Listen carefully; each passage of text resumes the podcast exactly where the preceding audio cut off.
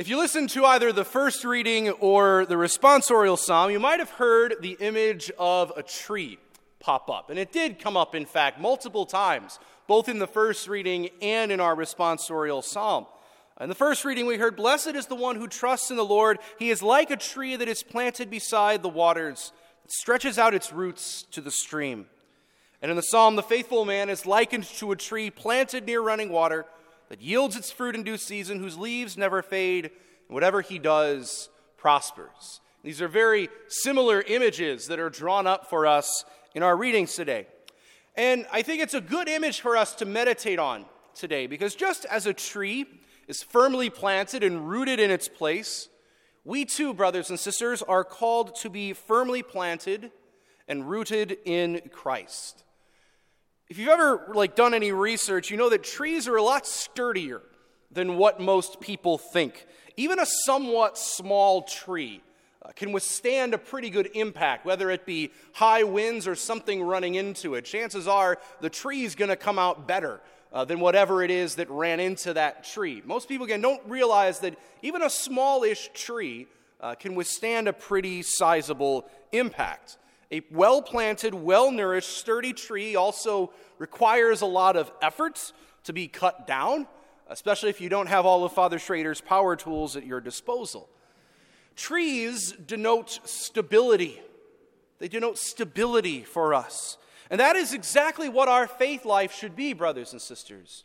It should be stable. It shouldn't just be oscillating with our preferences or varying with our moods. It should be stable, strong, and constant. Our faith, brothers and sisters, should be as sturdy, lasting, and as strong as a big tree.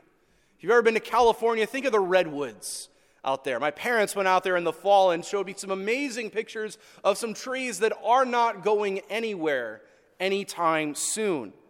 And you contrast this with the chaff that was spoken of in our responsorial psalm. The chaff is almost like the outer shell of a grain of wheat that would just blow away with the wind, almost like hay, but even smaller. Something that could blow anywhere, that wasn't rooted anywhere, that was the opposite of stable. Our faith, brothers and sisters, is called to be like a firmly planted and rooted tree. But for any tree, though, arguably the most important part of that tree is the root system. Because without good roots, that tree will die soon. Roots, of course, are what absorb water and give the tree life. It keeps the tree rooted in the ground. Even again, in a bad storm and in high winds, the roots are what keep that tree there. And it's a very big deal if a tree gets uprooted, because it means that whatever was happening there was quite significant. But for the most part, roots can keep a tree firmly there, keep the tree in the ground, and keep the tree alive. And if we want a faith life that is as stable as a tree, we must begin by looking at the roots of our faith life. Again, through roots, again, we have access to water and life itself. And in nature, the things that give us life and the things that nourish us are often unseen from human eyes. Again, roots, you don't normally see the root system of a tree, you don't see it doing its work. And in the same way, brothers and sisters, our root system as Catholics is the interior life as opposed to maybe the exterior life. Our interior lives of prayer are really the engine that drives us as Catholics, that keeps us alive. Just as a tree wouldn't have strong branches, leaves, buds, and flowers without roots, we really have no exterior life of good works if we don't have an interior life of prayer. We cannot really do great works of service or charity and serve our brothers and sisters if we aren't first interiorly conformed to Christ. If we aren't interiorly conformed to Jesus, it will be darn near impossible for us to do good works in the world. So, sure, it's the flowers, the buds, and the branches that often get all the glory and attention because that's what we see. It's right there in front of us, at least in a tree. It's the interior life, the roots, that keep that tree going. And, so, and how much more so with our faith, brothers and sisters? It might seem practical to devote all of our time and energy towards the branches of that tree. Again, because that's what's very tangible, it's right there in front of us. But the bulk of our attention should be devoted to the interior. And so much of the great work of the church as a whole is done hidden from the human eye, much like the roots of a tree.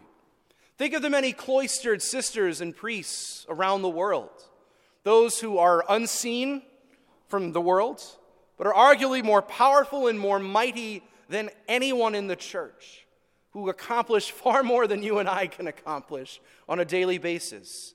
Again, feeding the interior life of the church. But for us individually, brothers and sisters, a day like today should really ask, make us ask the question what is the state of my root system? What is the state of my root system for my tree? First, are, are we near a water source? Because if a tree is not near a water source, it's probably not going to live for very long. We need to be near a place where we receive life giving sustenance, both materially and, materially and interiorly as well. And the church and her sacraments, brothers and sisters, are our life giving stream. Literally, from the cross, blood and water came from the side of Jesus, the wellspring of the church's sacraments. We are called to be planted and rooted near that. The more our lives revolve around the church and her sacraments, the more life we will obtain compared with our lives maybe revolving around other things. The second thing I like to maybe do is offer three little things that can help feed our roots, to help feed our spiritual life. And they're prayer, study, and silence. So, first, prayer.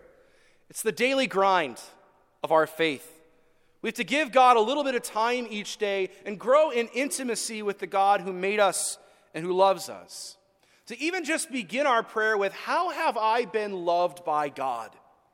How have I been loved by God? And then also, how can I respond to that love?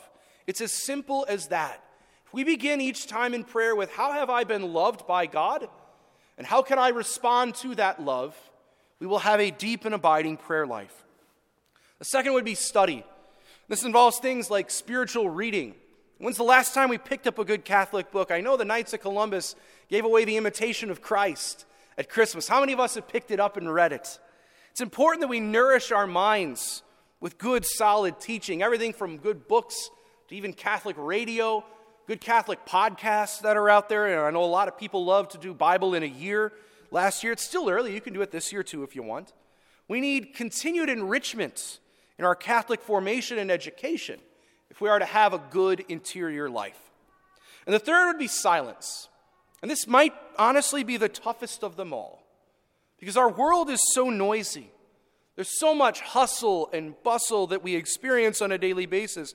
And to sit and be with the Lord and not thinking of what's going on on our to do list and quieting our minds and hearts is not easy all the time. But if you look at nature and even trees, they grow in silence. They don't grow bombastically, they grow quietly, silently. And that's how we can grow too. So, if our lives as Catholics are meant to be like a tree, brothers and sisters, what is the state of our root system? Let's maybe ask our Lord for a greater share of prayer, study, and silence, and maybe resolve this week to grow in one of those areas. Pick one of them throughout this week and grow in either prayer, study, or silence. And nourish our interior lives just as we would with our bodies, so that our faith might be strengthened, fortified, and more lasting, sturdy, firmly planted, and stable as a beautiful tree.